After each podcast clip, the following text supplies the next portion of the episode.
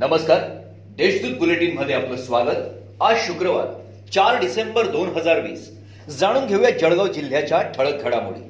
केंद्र शासनाविरोधात शेतकरी विधेयक रद्द करण्यात यावे या मागणीसाठी दिल्लीत सुरू असलेल्या शेतकरी आंदोलनाला विविध असोसिएशन तर्फे पाठिंबा देण्यात आला आहे त्याचबरोबर जागतिक दिव्यांग दिनानिमित्त दिव्यांग असोसिएशनच्या वतीने कर्णबधिरांवर होणाऱ्या अत्याचाराविरोधात दाद मागण्यासाठी गुरुवारी जिल्हाधिकारी कार्यालय परिसर घोषणांनी दणाणून गेले होते. यावेळी जिल्हाधिकाऱ्यांना निवेदन देण्यात आले.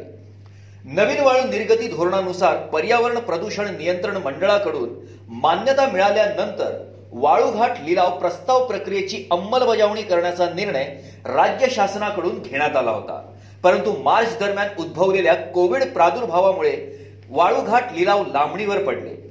त्यामुळे शासनाकडून मंजुरी आणि मार्गदर्शन आल्यानंतर जिल्ह्यातील वाळू घाटांच्या लिलाव प्रक्रियेची अंमलबजावणी करण्यात येणार असल्याची माहिती जिल्हा प्रशासन सूत्रांनी दिली आहे. जामनेरात काही राजकीय नेते जामनेर एमआयडीसीच्या भूसंपादनात हजारो कोटींचा घोटाळा झाल्याची खोटी बातमी देऊन जनतेची दिशाभूल करीत आहेत. केवळ राजकीय हेतूने आणि जामनेरचे आमदार तथा माजी मंत्री गिरीश महाजन यांची बदनामी करण्याचा प्रयत्न करीत आहेत. जामनेर तालुक्यातील औद्योगिक विकासात बाधा आणण्याचा हा प्रयत्न असून शासनाने खोट्या बातम्या व अफवांचा विचार न करता शेतकऱ्यांना लवकरात लवकर भूसंपादनाचा मोबदला द्यावा अशा मागणीचे निवेदन जामनेर तालुक्यातील शेतकऱ्यांनी तहसीलदार अरुण शेवाळे यांना दिले. भाईचंद हिराचंद रायसोनी मल्टीस्टेट पतसंस्थेच्या गैरव्यवहार प्रकरणी संशयित आरोपी सुनील झवर यांच्याकडे सापडलेल्या कागदपत्रातून इगतपुरी घोटी त्र्यंबकेश्वर गंगापूर नाशिक मधील विविध कामांच्या ठेक्यांसह अनेक ठिकाणी गुंतवणूक केली आहे का?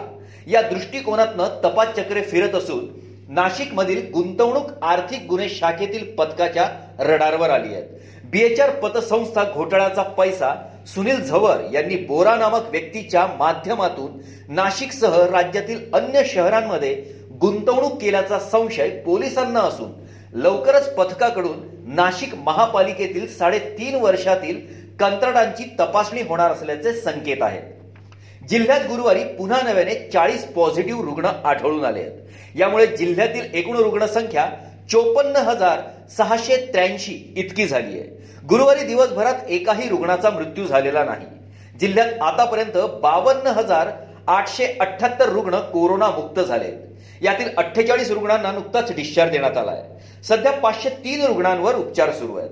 या होत्या आजच्या ठळक घडामोडी. याबरोबरच वेळ झाली आहे येथेच थांबण्याची. भेटूया पुढील बुलेटिन प्रसारणात.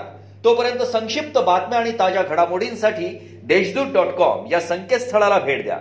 धन्यवाद.